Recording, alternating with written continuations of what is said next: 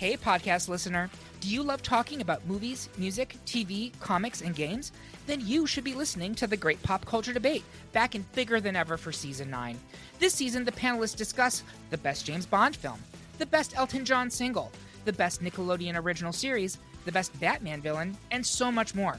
Find the show wherever you listen to podcasts, or head to greatpopculturedebate.com. More than 100 topics are already available. Subscribe today.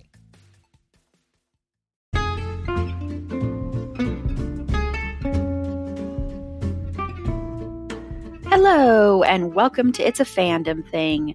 I'm your host, Erin Marlowe, and each week I'm joined by a panel of guests to discuss all things fandom and pop culture, primarily from a female perspective. You'll find everything from fanfic to cosplay to Schitt's Creek to Supernatural and everything in between. So put on your favorite piece of fandom merch, set aside that fanfic that you're writing about your OTP, and sit back and enjoy this week's episode.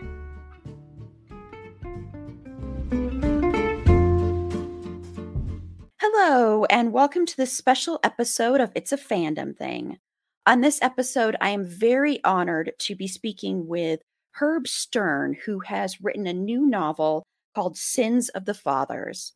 Herb is a former U.S. attorney for the District of New Jersey who prosecuted the mayors of Newark, Jersey City, and Atlantic City, and served as judge of the U.S. District Court for the District of New Jersey, is a trial lawyer. He also served as judge of the United States Court for Berlin. There, he presided over a hijacking trial in the occupied American sector of West Berlin. His book about the case, Judgment in Berlin, won the 1974 Freedom Foundation Award and became a film starring Martin Sheen and Sean Penn. He co-authored Wolf, a novel, with Alan Winter. He also wrote Diary of a DA, as well as the multi-volume legal work, Trying Cases to Win. In his newest novel, Sins of the Father, the sequel to Wolf about Hitler's rise to power, he tells the dramatic true story of the prime minister that undermined the coup to topple the regime, delivered Czechoslovakia to Hitler, saved the Führer's life, and paved the road to World War II. So I'm very honored to have you here. And unfortunately, we couldn't have your co-author, Alan Winter, here, but I'm very, very glad to have you on. I think especially right now in the times we're living in, this is a very, very important novel. I think it's always important to re-examine history and actually look at it for what it really is and not what we want to imagine it is and not, think it's so far removed that it couldn't happen again. So I think this is a very, very important novel. So I'm very honored to be talking with you. So thank you again for being on. So I wanted to know first, I know Alan unfortunately isn't here with us, but you did write this one and Wolf with Alan. So are there challenges and benefits to working with another author on a novel like this? Oh, yes. First of all, we wrote both these books in just a hair over 4 years, which takes a lot of effort because this is not a full-time job for me. I'm also a practicing lawyer. So having two people with the enormous scope of the works, because it deals with Germany from the close of World War I at the end of 1918 till Sins of the Fathers ends at the close of 1938. So that's 20 years. The amount of research involved was really quite enormous, and the amount of writing was a lot. So having a partner is very important. I don't think that the work could have been done in that time without it. Challenging, yes, because obviously people don't always agree on every single thing. And you get the benefits of your bargains, but you get the detriments as well. So you have to learn to compromise and be flexible. But it worked. It worked well enough in book one so that we went on to do book two, and the reader will have to judge for himself or herself, whether it's okay.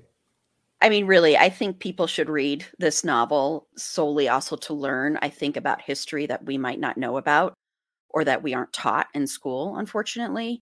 So I think it's very important, and it gelled well. So it never seemed like, it was a really easy read too. It was intriguing.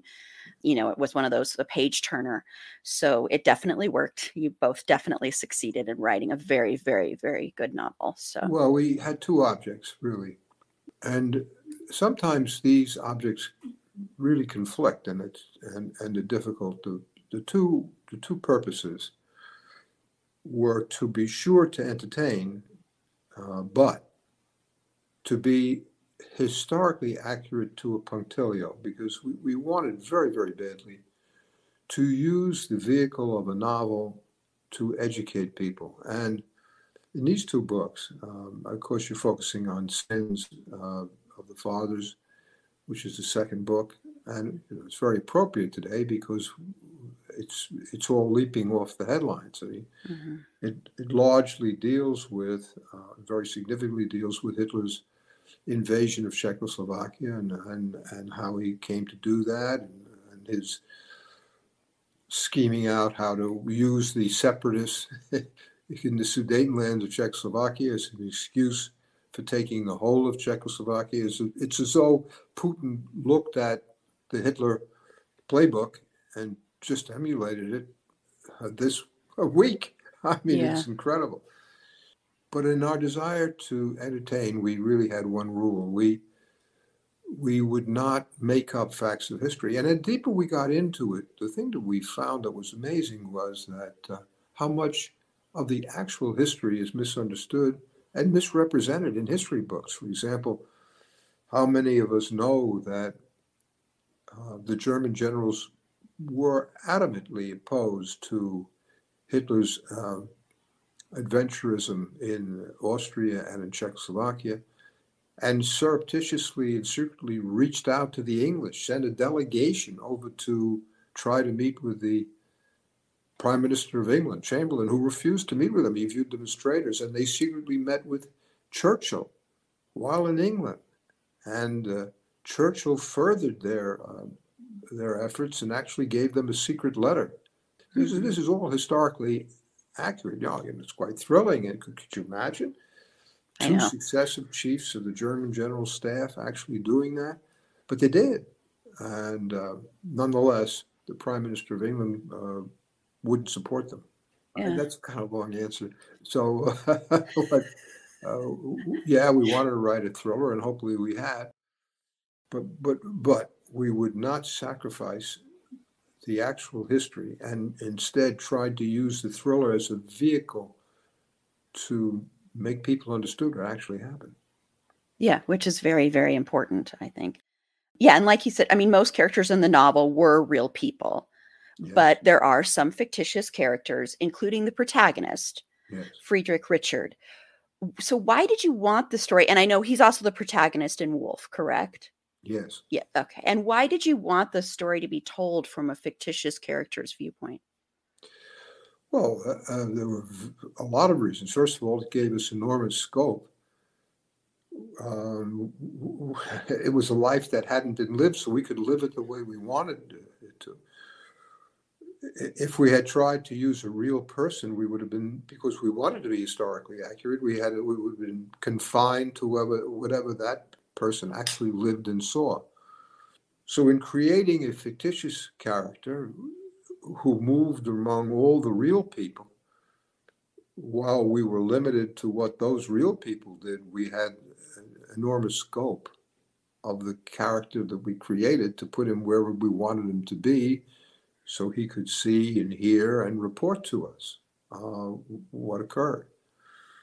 And we created the character with no background. We made him a wounded soldier in World War I who, as a result of his traumatic injuries, lost his identity. That is to say, he had to be made over in terms of plastic surgery. He had no memory. He was a man without a memory. And so that freed him up to be whatever the going forward. With no prejudices, no points of view. It created a new life in that moment that enabled us to view through the window of his eyes the characters and the events as they actually occurred. And do you think he also served as sort of a stand-in for the reader at some points as well? Like it's almost like the reader's taking this journey. Well, I think that that's true, Erin. I think that I know when I read a book, or when I read a novel, I tend to identify with the protagonist. And so I'm sure that the reader will identify, and if we've been successful, will identify with the protagonist, and will, you know, his eyes become the reader's eyes, and his emotions the reader's emotions. That posed one enormous difficulty, which I can get into now, or wait until you ask me. Well, you can get into that now. That's fine. That's fine. Yeah, we can lead into what the difficulty is, especially since he's so close to Hitler in this novel. That's exactly the difficulty. Yeah. And it's precisely because the reader will, or so we hope, and I think we know that it worked because we have a prior book with him, in which he starts his relationship with Hitler. We had to make him close enough to Hitler so that he could be around for the important events as they occurred during the next 20 years. And yet, we could not have him become a monster, which a number of the people that he had to deal with were. Mm-hmm. You know, you have a Hitler, you have a Himmler, you have a Goering, you have a Goebbels, you know, the whole crowd of rotten tomatoes. Yeah. So we had to make sure that he was not an enthusiastic supporter of all that he saw, even while making it possible for him to be close enough to these people so that he could be the reporter of the scope of the events. Mm-hmm. So that was a task and a challenge. Yeah, yeah, because, you know, as you've noted, even after thousands of books that have been written about Hitler, there still has not been an accurate portrait written about him. So, and I think the reason that is I think many people don't want to see Hitler as anything other than pure evil. Like they don't want to see any kind of human side to him or anything like that, because I think it makes people comfortable and helps some believe that the atrocities of the Holocaust could never happen again. But in your story, Hitler comes off as very real and human. I mean, even having moments where he's meeting the parents of a woman that he has been secretly, you know, having an affair with. He's basically, you can describe it in there that they're basically married without anybody knowing they're married, and that's Eva. And he gets very nervous almost in front of the parents, and kind of this totally different thing than, you know, the tyrant that we know of and that we think of. Why was it so important for you to show other sides of Hitler that others may be afraid to show? You know, I've been reading and studying about this stuff for a number of decades. And the more I did, the more I came to understand that the portrayal that we see of Hitler in the so-called history books and so-called biographies is very far from what he actually was. Let's make no mistake about it. He was every bit the monster, mm-hmm. every bit the force of evil. But he was a man. He was a man who lived and loved, who had his strong points as well as his maniacal weak points. Weak points is not an adequate description. And that the portrait that we've been reading about is very far from what the man was. And I, for one, have never been able to understand why. I've always understood why it is important to study who he was, because we want to prevent such a person from ever doing such things again or being in a position to do that. But I've never understood why it is that we shy away from trying to really understand who he was and to present him in a way that was far from what it was. It's almost like we're unable to accept the fact that occasionally he did a nice thing, you know, or that he had real friends, or that he had lovers that he cared about and who he, you know, actually did nice things for, because we dream that somehow this will put him on his side or excuse what he did. Well, it doesn't put us on his side. It doesn't excuse what he did. Nothing could ever excuse what he did. But I, for one, don't understand why we want to study a fictional character. And the irony of the book Wolf and Sins is it's labeled fiction because it's told, the story's told by a fictional character. But I assure you, the facts recounted are much closer to what actually occurred, including who the man was. Now, you pointed to an incident where he meets the parents of Eva Braun for the first time. That actually happened. The source of that was an interview of Fritz Braun, Eva's father, in which he recounted exactly what happened in the restaurant when Hitler met them. And there are many other such instances. You know, Hitler was, he did fiendish things, but he happened to be a bohemian. You know, he wrote poetry. He was an aficionado of the opera. His ambition was to be an architect. He studied the architecture of, for example, Paris. His chief architect, who he made at the end Minister of War, in an unreported interview, which actually he did of himself, he wrote it down, question and answer. In 1945, a few weeks after Hitler committed suicide, this document's never been cited by a single historian. I don't believe they know it exists. I mean, he reports that this man was such a student of architecture that when Hitler made a secret trip to Paris after the fall of France in 1940, he knew he went to see the architecture that he'd been studying. He knew the interior of all the Paris buildings that he went to see, that he had studied for years. I mean, we have no sense of this. Why the historians and the biographers present him as a man incapable of a relationship with a woman, and it's ridiculous. He had any number of girlfriends. As a matter of fact, the name Wolf was taken from the fact that that's what he called himself when he kind of chased after women, and he had a penchant for late teenage girls. And it just can't be any dispute about it. And yet the biographies and the histories to this day present him as somebody who was incapable of being with a woman, even question whether he was sexually capable of doing it. And it's total nonsense. Really nonsense. I don't know if you had a chance to look at the notes I sent you. I did. And I saw lots of quotes in there saying, like people that knew him saying he was always polite and kind and nice to me. And, and I think, honestly, for me personally, it's scarier when someone is such a quote unquote comes off as so nice and cordial and polite and does such evil atrocities. It's because it's just even harder to cope with, I think. That's why I think people do that, is because then if someone says, hey, this person, we need to keep an eye on this person is, very Hitler-like, then people say, well, no, because this person does nice things and Hitler was never nice.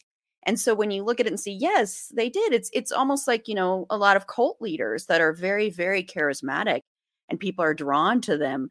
And so it's easier to kind of think, well, you could never get drawn in with this person. You could never like this person.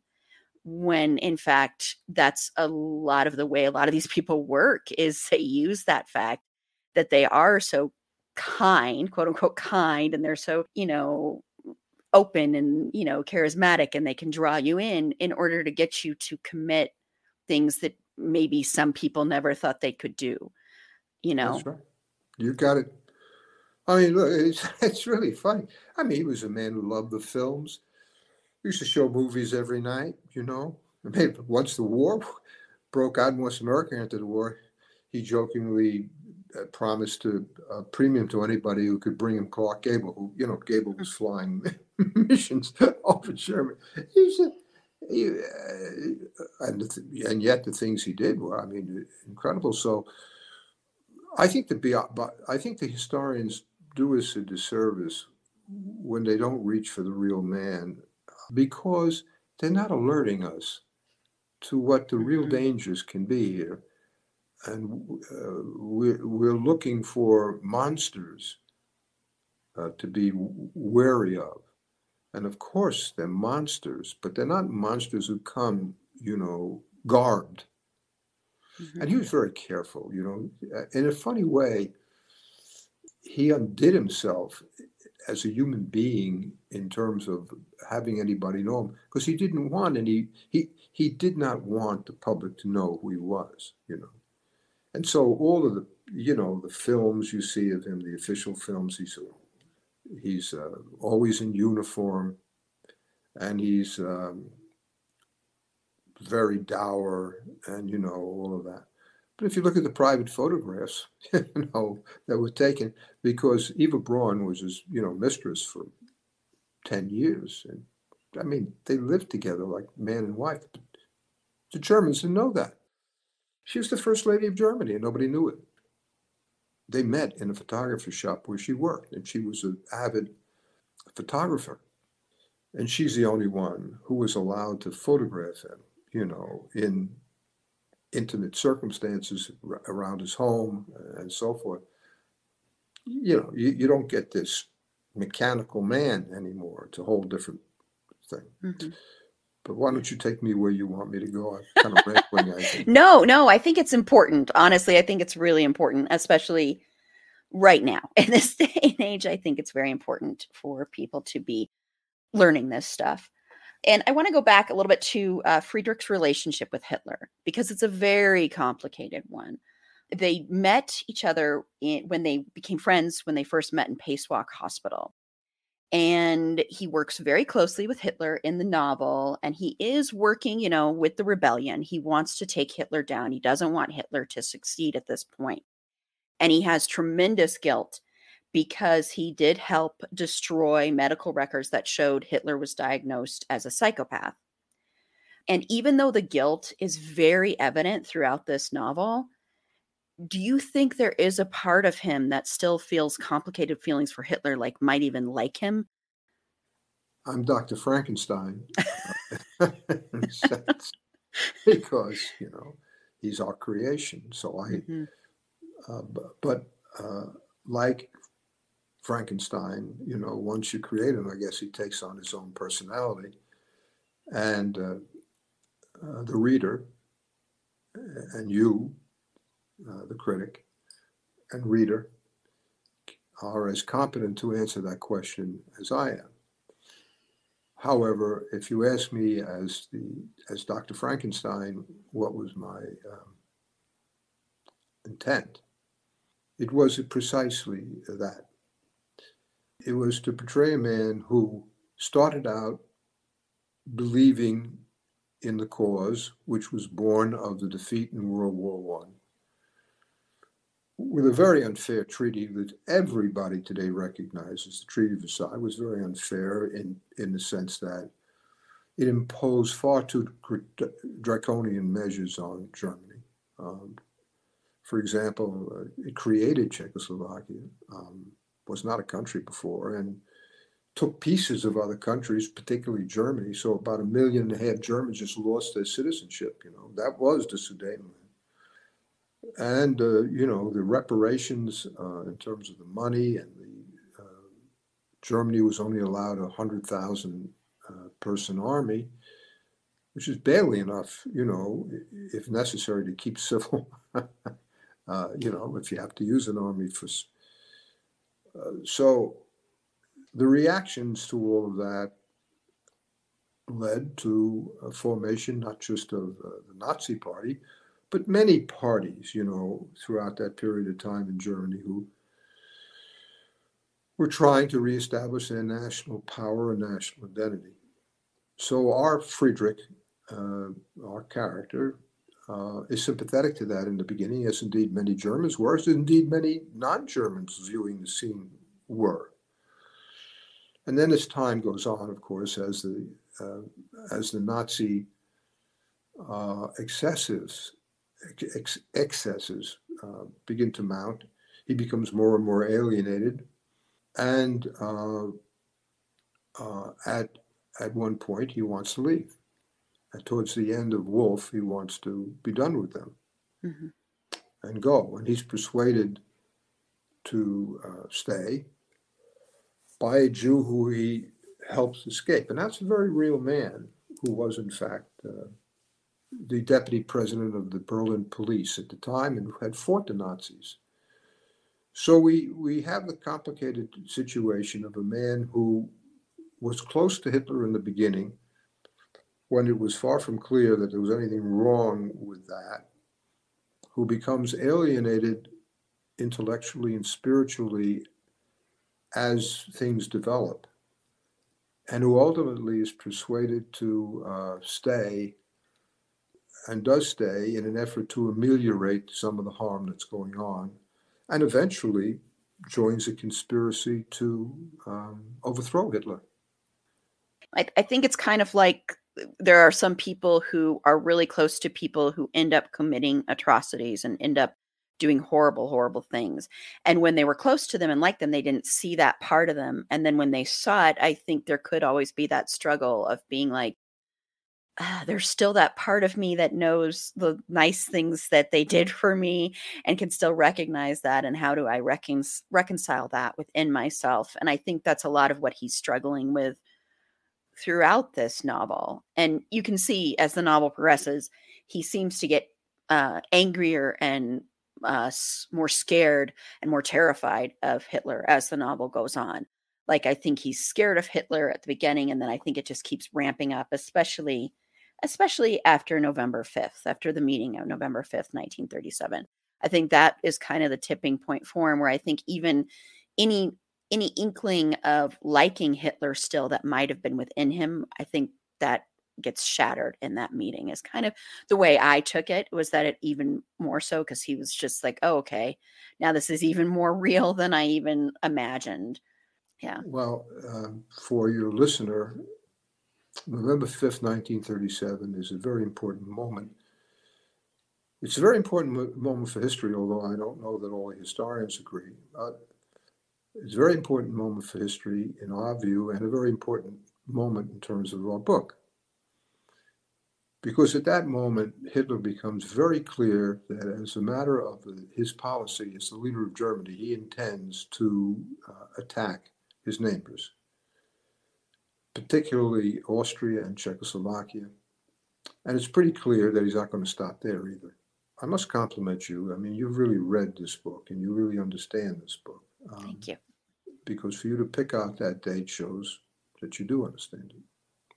On that day, a significant number of high-ranking, very high-ranking German generals turned against him and began to plot ways in which he could be stopped. You have to remember that many of these men were veterans of World War I. They didn't want to do it again. And it's extraordinary that in the pushing and pulling between them and the diehard Nazis around Hitler, they really tried to make a difference. As I say, they sent a delegation to try to meet with the Chancellor of England. And that, of course, is a very important part of the story of Sins of the Fathers. And well, you know, some of these men had supported the German nationalism of Hitler earlier, mm-hmm. but they were unwilling to launch what could very well be another worldwide confrontation.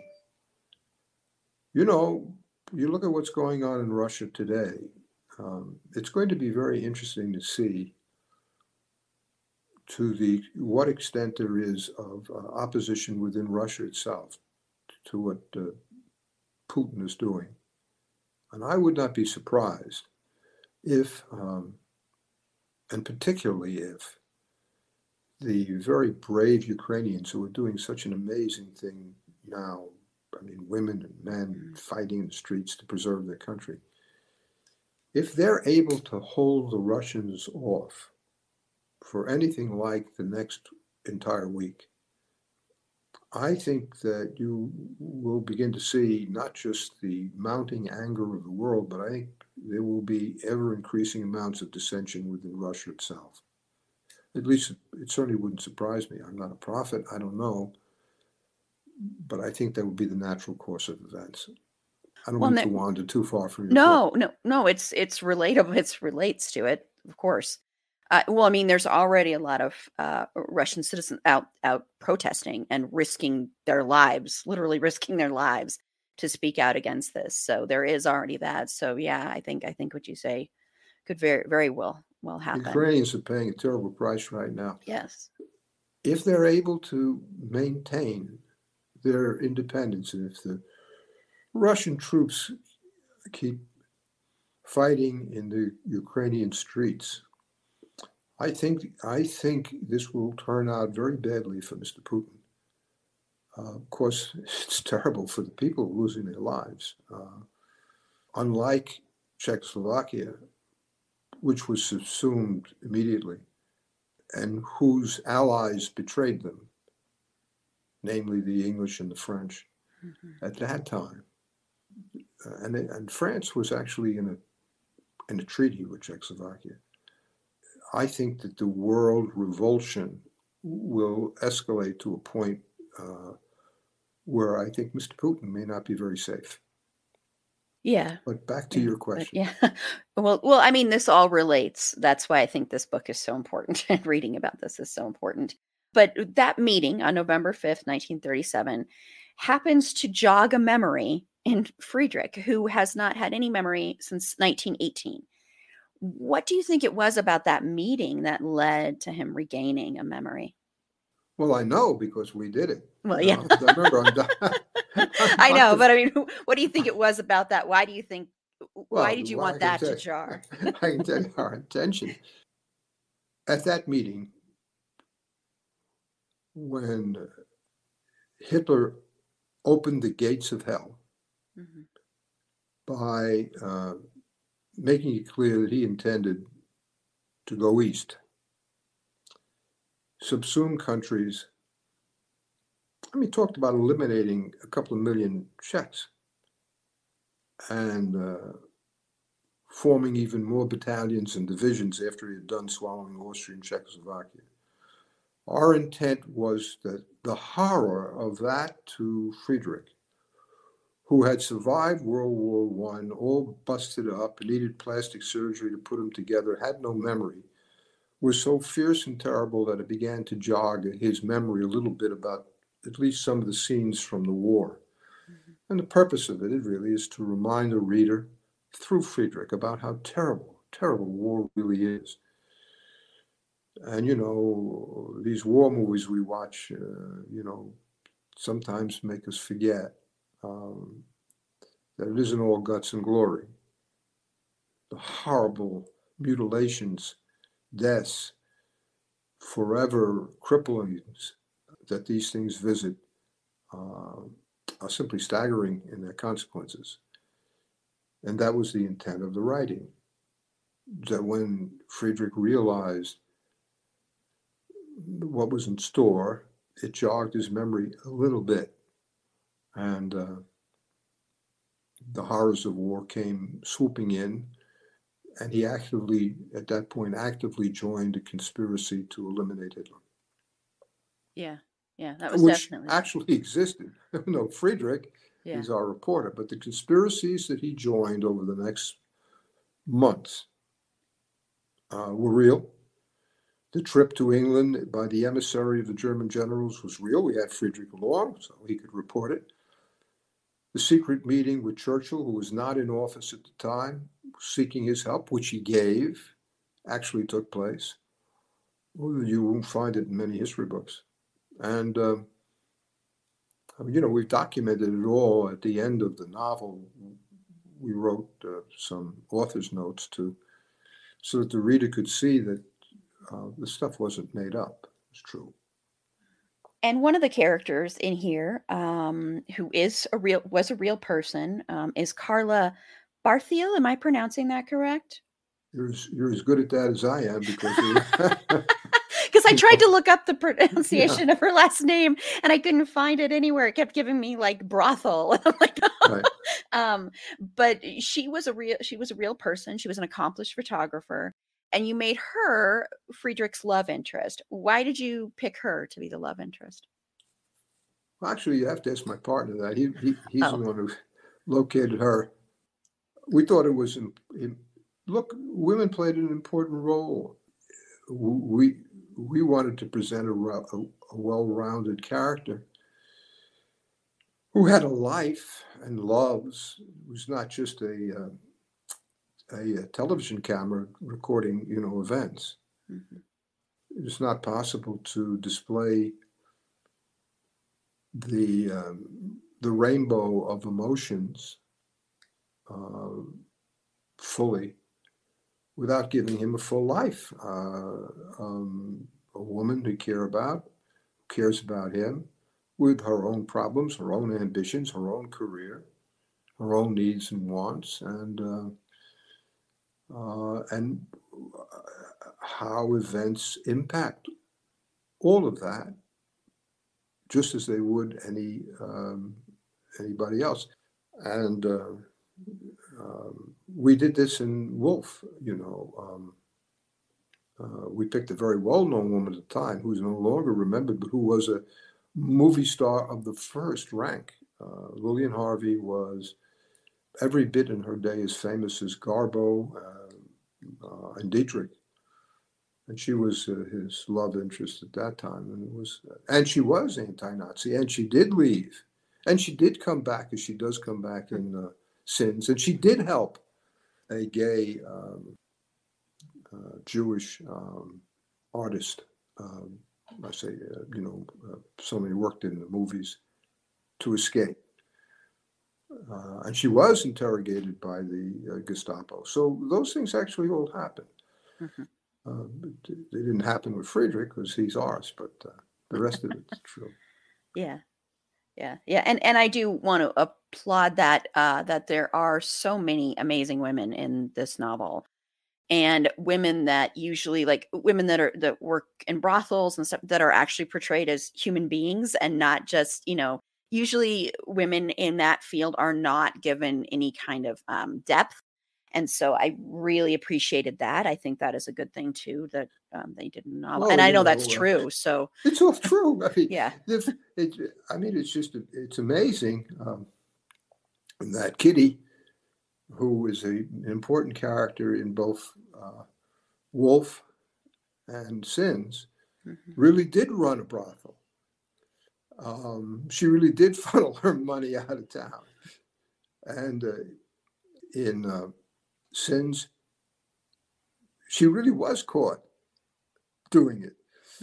And the SS did confiscate her brothel and did turn it into a listening post, It's all true. Yeah. It actually all happened, and we kind of like Kitty, and she's an important character in both Wolf and Sins.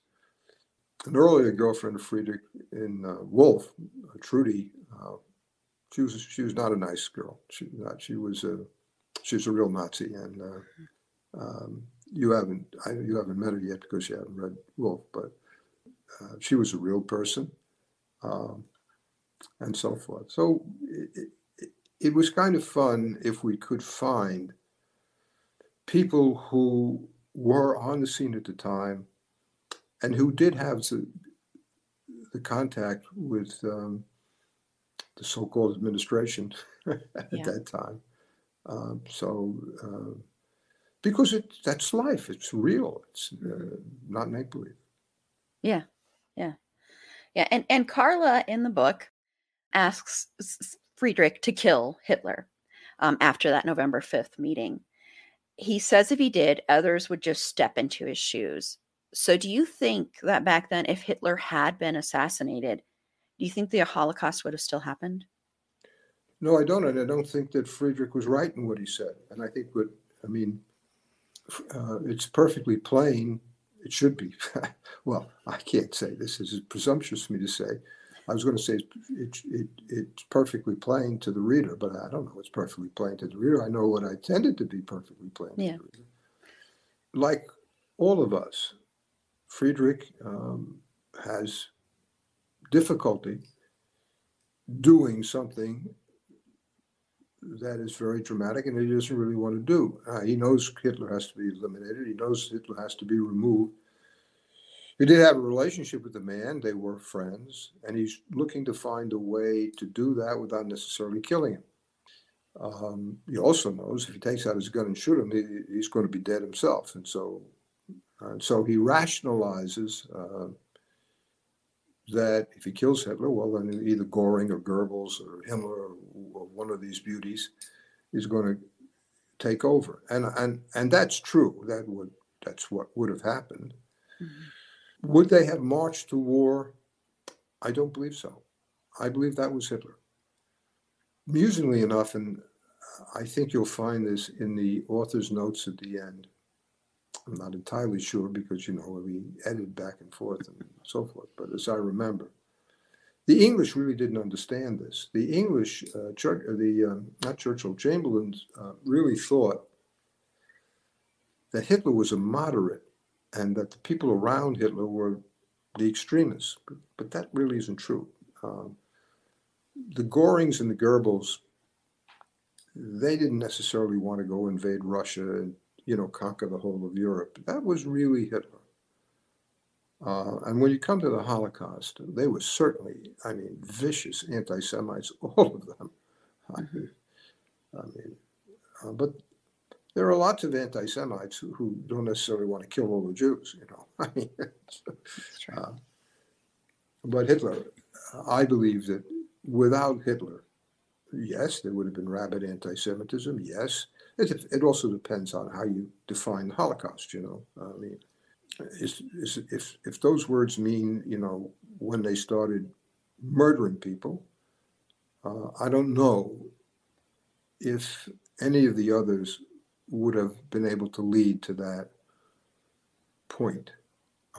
They certainly executed it. They did it. And, you know, Hitler had a very interesting thing about Hitler. There is not a shadow of doubt in my mind that he not only knew every detail of that, but ordered it. And yet you will not find a single document in all of your studies of the Third Reich in which any report is made to him, his name is on anything at all. He understood very well that what he was doing was, I mean, beyond shocking. And yet you have some Holocaust-type deniers who go around saying Hitler didn't know. It's totally absurd, totally absurd. And I don't want to go into all the detail because it'll be boring to your listeners, but that is inconceivable. On the other hand, he kept himself as far away from it as he could. You wouldn't find his fingerprints on it, really.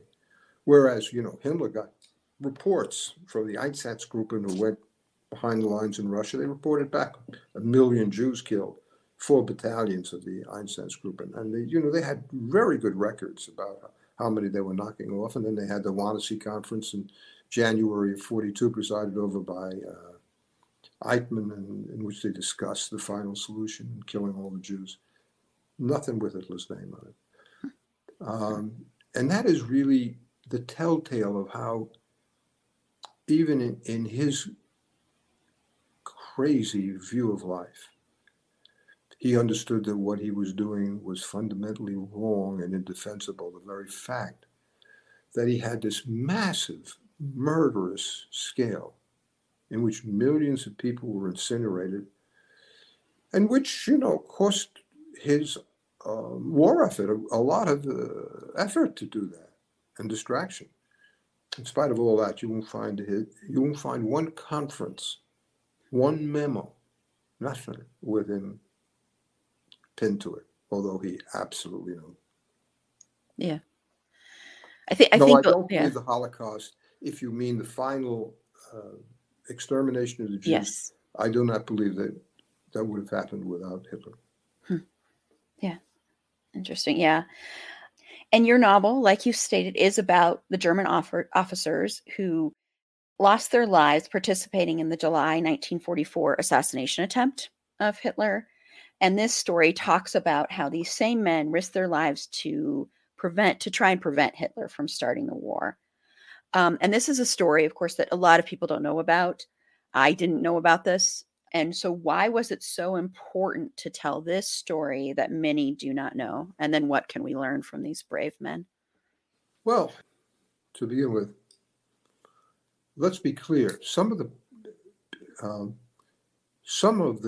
It's just amazing. I mean, I think your readers are going to be, listeners are going to be quite, I use my idiom for you, what you do. They're quite shocked when you really think about this.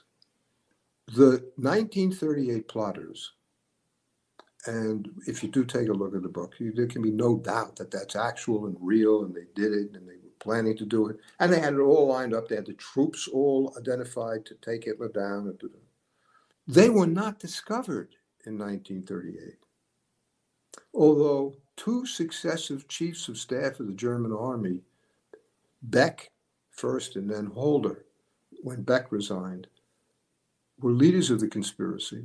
Admiral Canaris, who was the head of all military intelligence for the German government, was a leader of it. Let's take Canaris, for example. And his chief of staff, whose name was Oster. And the man who they sent to meet with Chamberlain, who did meet with Churchill, was named von Kleist. These men were not discovered until 1944, when the abortive plot to bomb Hitler on July 20th took place.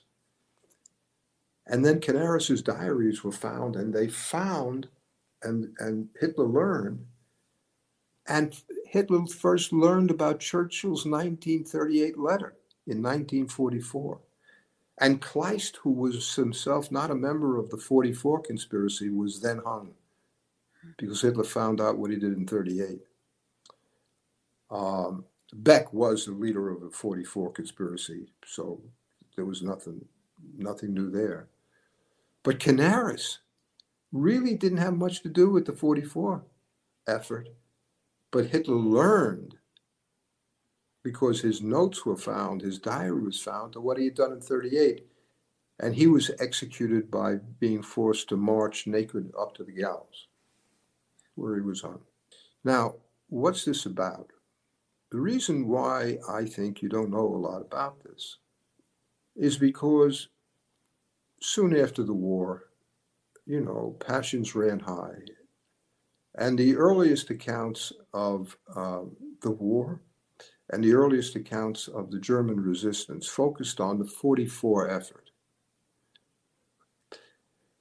And it's easy for us on the other side of the aisle to think of the 44 effort by German officers trying to kill Hitler to prevent losing the war.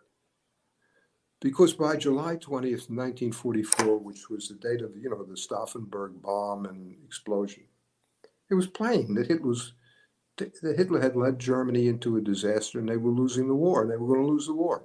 Nobody was thinking in July of 1944 that Nazi Germany was going to win. By that time, the English and the French, the English and the Americans had landed. The Russians were pounding from the other direction.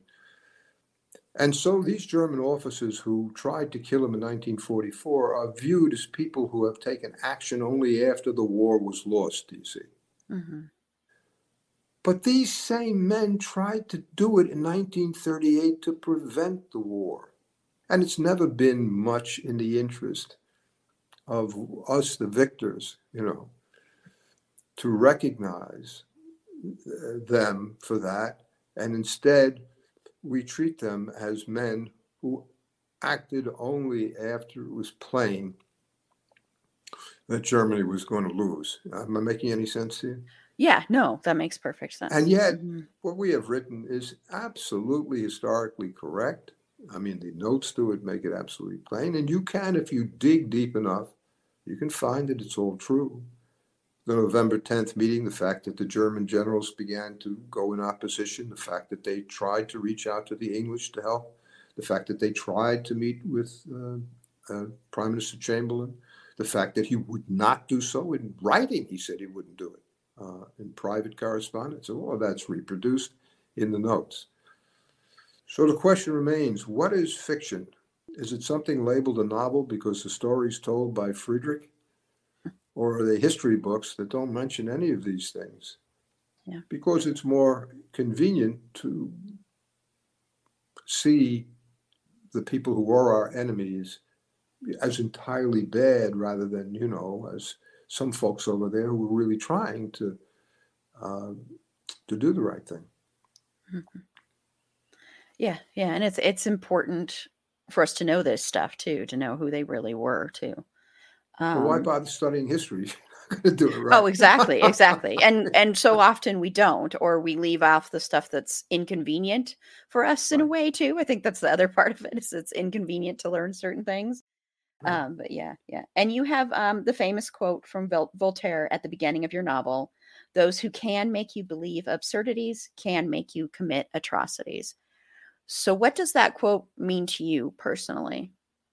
Well, it means that, to me, that if you are going to suspend your reason and common sense, if you're going to join a group, a program, if you're going to put yourself in a position where you lose all common sense and balance, don't be surprised if you start acting in ways in which every social norm is thrown out the window.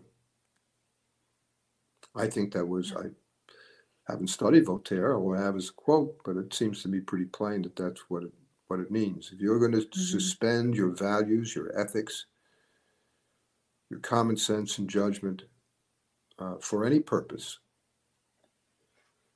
you run the risk of opening the door to hell. Mm-hmm. Yeah, yeah. Agree completely. Yeah. And I think a lot of people want to ignore that, honestly, want to ignore the truth of that and don't want to see that when they're in the midst of that, sadly. So yeah, yeah, agree. So what do you think the world has failed to learn from the atrocities of the Holocaust? Well, I think, you know, we view these events in their culmination and we're all horrified. I don't care who you are. I don't care what your beliefs are. You're Republican, Democrat, something in between, doesn't matter. Nobody, no decent human being is anything other than repelled by the results of this. But we don't often stop and think about, you know, how we got that far. And that's where the Voltaire quote really, in my opinion, bites. You look at the chain of reasoning that the Nazis employed to get to the final, what they call the final solution, which was the final conclusion. First, that there exists people, groups of people who are lesser human beings, who are racially defective. By the way, they didn't think that it was just Jews. They thought Negroes were the same. Black people were. I may not use the right nomenclature because I'm using the nomenclature of their time. Indeed, they thought their own people who, if they had defects, you know, weren't worth the food. They termed them useless eaters. And so they employed a relentless logic on top of a horrible cornerstone. So that's Voltaire's absurdity, which led to, you know, the rest. So if you believe that there's a group of people who are racially defective, who represent a virus within your community, who are unworthy of being maintained, then what do? You begin to try to get them out. So you pass lots of laws which are discriminatory, and you make it so that they are forced to leave. But what do you do when you can't get rid of them? And that'll be why. But one of the reasons is the other countries wouldn't take them, you know, and that's in the book too. So no matter what laws you pass, and no matter how draconian they are, you take away their right to even have a name. You know, you make them take Jewish names so you be sure you know that they're Jews. And then you continue on that they can't practice any profession. They can't do this. They can't do that. And they have to leave. But if they want to leave, they have to leave all their money behind. And there's no place to go. And then when you're finally stuck with having them there, and then it gets worse. Why? Because after November 10th, you start moving east, and then what happens? As you conquer a new country, you're getting more Jews. Okay? Mm-hmm. So you ghettoize them. When they couldn't work anymore, you start putting them in ghettos. But then a great disaster happens to you, you see. You invade Poland. And once he invaded Poland, 3 million additional Jews fell into his hands, right? The largest concentration of Jews in Europe. So he couldn't even get rid of all the Jews in Germany before, you know, he entered Austria. When he entered Austria, he picked up another couple of 100,000 Jews. And then he got Czechoslovakia, and there were 350,000 Jews there. And then he winds up in Poland. He's got 3 million Jews. And then logically, the imposition of logic was, well, if no one will take him and there's no place for him to go and we can't possibly house him, we'll just kill him all. And that's exactly the logic. And they did the same, in a sense, with their own people. What, you know, somebody who is defective should not be allowed to procreate. And so they, you know, they neuter him. Mm-hmm. And then if somehow you miss and someone's pregnant, you make a forced, you know, abortion. Forced. I'm not talking about right. You know, I'm talking about the state telling you, you know, you can't. And then you get to the point where you have people who have Down syndrome or, you know, other things which take them out from the Nazi point of view normal, and they become categorized as useless eaters. That was the phrase that used. Then he killed them too, euthanized them. And there the Catholic Church did rise up. A couple of Catholic bishops. And that, by the way, is the only document that I'm aware of with Hitler's actual signature authorizing that program to euthanize. And then there was a howl even within Germany about that. I may have spoken so long that I think I may have lost the sense of your question, but I'm... No, you were, I mean, you know, I think, you know, because the question was about what we have failed to learn from the atrocities. And what we failed to learn is that we have to stop it at the beginning. Yeah. Mm-hmm. You see? And where it begins is not necessarily with state action. Where it begins is where people make snide comments about each other because of their sex or their race or their physical attributes. Where it begins are where clubs, you know, discriminate, even private clubs. Mm-hmm. It begins there too, because what about all those club members who don't rise up and say, hey, you know, you can't say that somebody can't come in here because they're Hispanic or because where they go to pray. I mean, these are first steps. They're not as terrible as the others, but if they didn't begin there, they couldn't end there. There meaning the Holocaust. Mm-hmm. If decent men and women were to stick with the principles of their own religions, of their own ethics, of what they in their good moments want to teach their children and do, don't always practice themselves. If we don't take first steps, we don't get the final steps. I think that has to be part of the message as well. Yeah, because I think people think what happens is just overnight, you know, it's like all of a sudden everything is horrible and there aren't any signs beforehand, which isn't true. Like Absolutely. You said, it's just small little things that build up and build up and build up. And the more you ignore them, the more dangerous they become. It became a relentless logic, one step. They were good at that. They just logically, well, if this is okay, then that's okay. Reasoning by analogy is a useful thing, to be sure. Mm-hmm. But as in anything, when you employ it to the extent that you get, it stretches to the point where first principles are lost. Differences in degree make differences in kind. They really do. Mm-hmm. So, but that's a larger topic. Alan and I just wrote these books. We're not philosophers. Yeah, but it's kind of in the same, realm where if we're trying to learn from before this all happened. So, yeah. And I want to know, this is a big subject. There's a lot of horrible things involved in this. Were there moments that you were mentally exhausted at all with the research or any part of writing this, or even Wolf? So.